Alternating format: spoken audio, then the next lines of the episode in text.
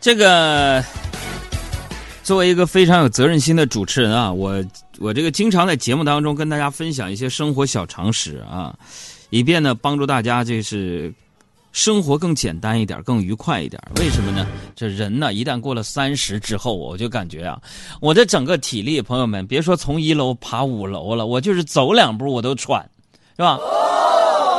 所以我觉得在节目当中有义务给大家推广一些生活小窍门、养生技巧和养生的妙招。今天我终于知道为什么像养生堂这类的节目收视率那么高。我总结啊，我拿个小本没事我就总结啊，我这个人过三十之后的一些生活妙招。比如说，啊，有些人呢早晨刷牙的时候会干呕，对不对？对吧？刷着刷着恶心想吐，憋满脸通红的，然后吐出点酸水出来。朋友们。对于这种现象的妙招是什么？就是你记住了，拿笔啊，你试着刷牙的时候，别去看镜子里你的自己，可能就会避免，准吧？还有第二个就是，你会发现，就是我最近喜欢炒菜了。炒菜有个技巧是什么？就是炖鱼的时候啊，你可以往往那鱼里放点醋，哎。我说这这是为什么说这个事儿？因为刚刚我看这个屏幕上有人问我说正在炖鱼呢，里边放啥调料？放点醋。为什么？因为你这样炖出来的鱼呀，会会有酸味儿。第三，第三，我再说一个，就是比如说这个口香糖啊，有的时候不小心粘在衣服上了，非常难清除。那这个时候呢，你只需要把衣服扔进冰箱里的冷藏室，记住，不是洗衣机，是冰箱里的冷藏室。那么接下来你神奇，你就发现，就是说你这块口香糖，你的妈妈就会帮你搞定了。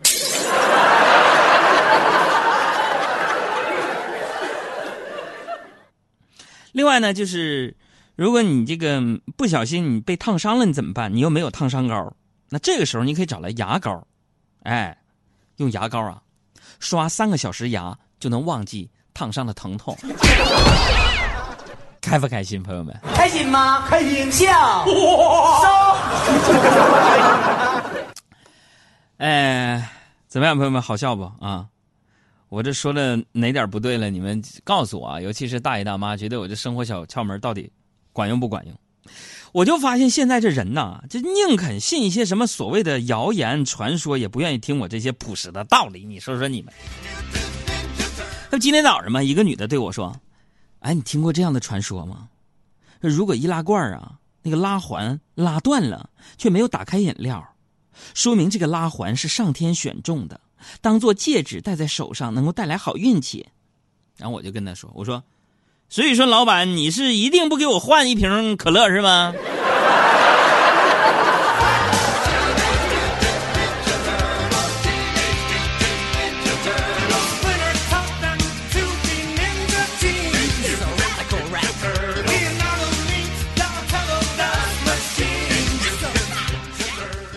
个熟悉我的朋友都知道，我天天这么费力讨你们开心呢。其实我非常苦恼，因为我拥有着我这个年龄不该有的财富。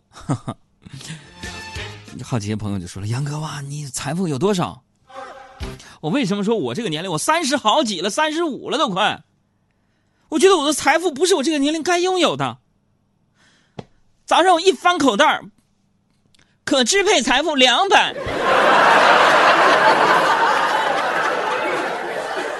不要笑话我，做电台主持人就是这样。真的，我建议所有的孩子们、朋友们不要报考主播音主持专业。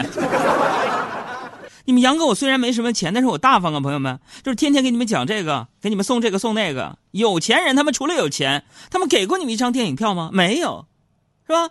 他们给过你一个礼物吗？啊，没有。所以说，越有钱的人越抠门，这句话是很有道理的。他说那谁？你别瞎扯。朋友们，不信你看马云、马化腾，一个前首富，一个是首富，那么有钱，到现在请我吃过一顿饭吗？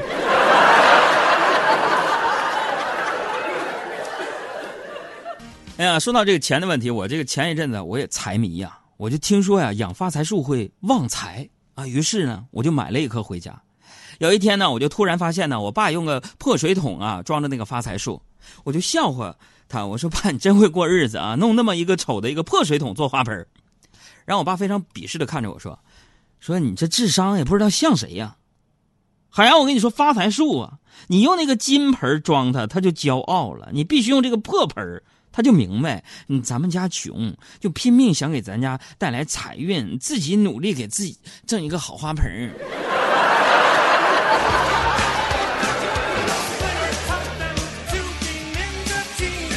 真的，说实话，坦白讲，论智慧，朋友们，我的确不能跟我亲爱的爸爸妈妈比肩。用他俩的话说，以他俩的智商生了我，算是遗传育种学上所说的龙凤呈祥。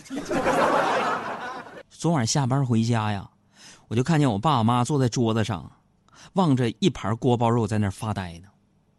啊，我就问了，我说咋的了？我妈就说了，呃，给你做的锅包肉，快点趁热吃。朋友们，我加了三次米饭才吃光锅包肉，我躺在床上，我撑的就不能动了。我这含着眼泪，我就感叹呢，我说是母爱让我温暖，伟大，是吧？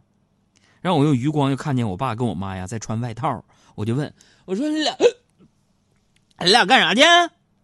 我爸就说了啊，那什么，你大爷请吃大闸蟹，你妈说锅包肉扔了怪可惜的，所以看着你吃完，我俩就去了啊。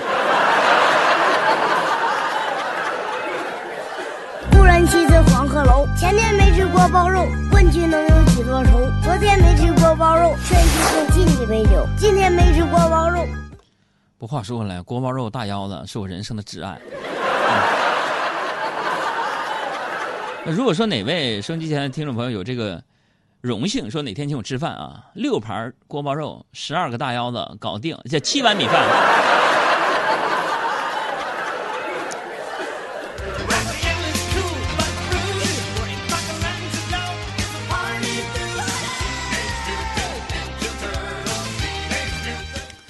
所以昨天那个下班啊，我想起一件事来。昨天我路过我们台对面有一个小吃饭馆，挺好吃的，叫真味屋。我就看到小赵啊，正跟一个女孩在那吃饭。小赵又是夹菜又是倒水，各种一些献殷勤。我一看这有情况啊，我给他长长脸呢。于是我就想进去帮小赵一把，你知道吗？说哎呀，这不是赵总吗？那么说这位一定就是弟妹了，吗？早就听说弟妹长得貌美如花，今日一见，果然名不虚传。我们赵总很有福气啊！朋友们怎么样？咱这，你看，你要有个同事跟媳妇在那吃饭，你进去这么一说，媳妇是不是觉得老有面子了？是不是？你同事也觉得你太会说话了。我感觉我个人捧的不错，是吧？毕竟我一口一口赵总的这种叫着，是吧？又夸他女朋友漂亮，心里肯定高兴，是不是？没想到小赵啊，伸出手把我拽了出去，哭丧着脸，小声说了一句：“哥呀，瞎说什么玩意儿？今天我是来相亲的。”哎呀，这我还在那叭叭开课程教人怎么去说话的朋友们，今天我就栽在这个事儿上了。这个事告诉我们一个什么道理呢？适合的场合说适合的话，同样的一个包袱，在不同的相声演员嘴里边，可能有的响，有的就不响，这就是说话的艺术。然后就在这如此尴尬的时刻呀，我就放在桌子上的手机呀，我就救命一般的就响了啊！为了逃离这个尴尬的境地，我赶紧就说：“我说什么，出去接个电话啊！”然后我就飞快的跑出了饭店。过了一会儿，我又进来，更尴尬的说：“不好意思，我 忘拿手机了，接电话。”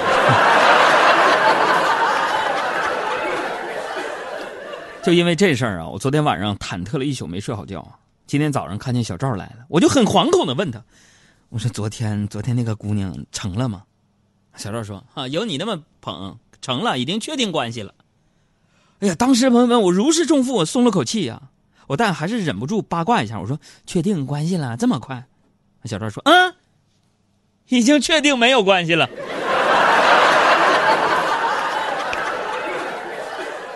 我真不知道朋友们以后你说我该怎么去面对小赵这个人呢？人生这款游戏，我如何玩得下去？最重要一个问题，看你怎么发力。不管我是打太极，还是来一场拳击。尽尽全力和黑击，只是为自己满意。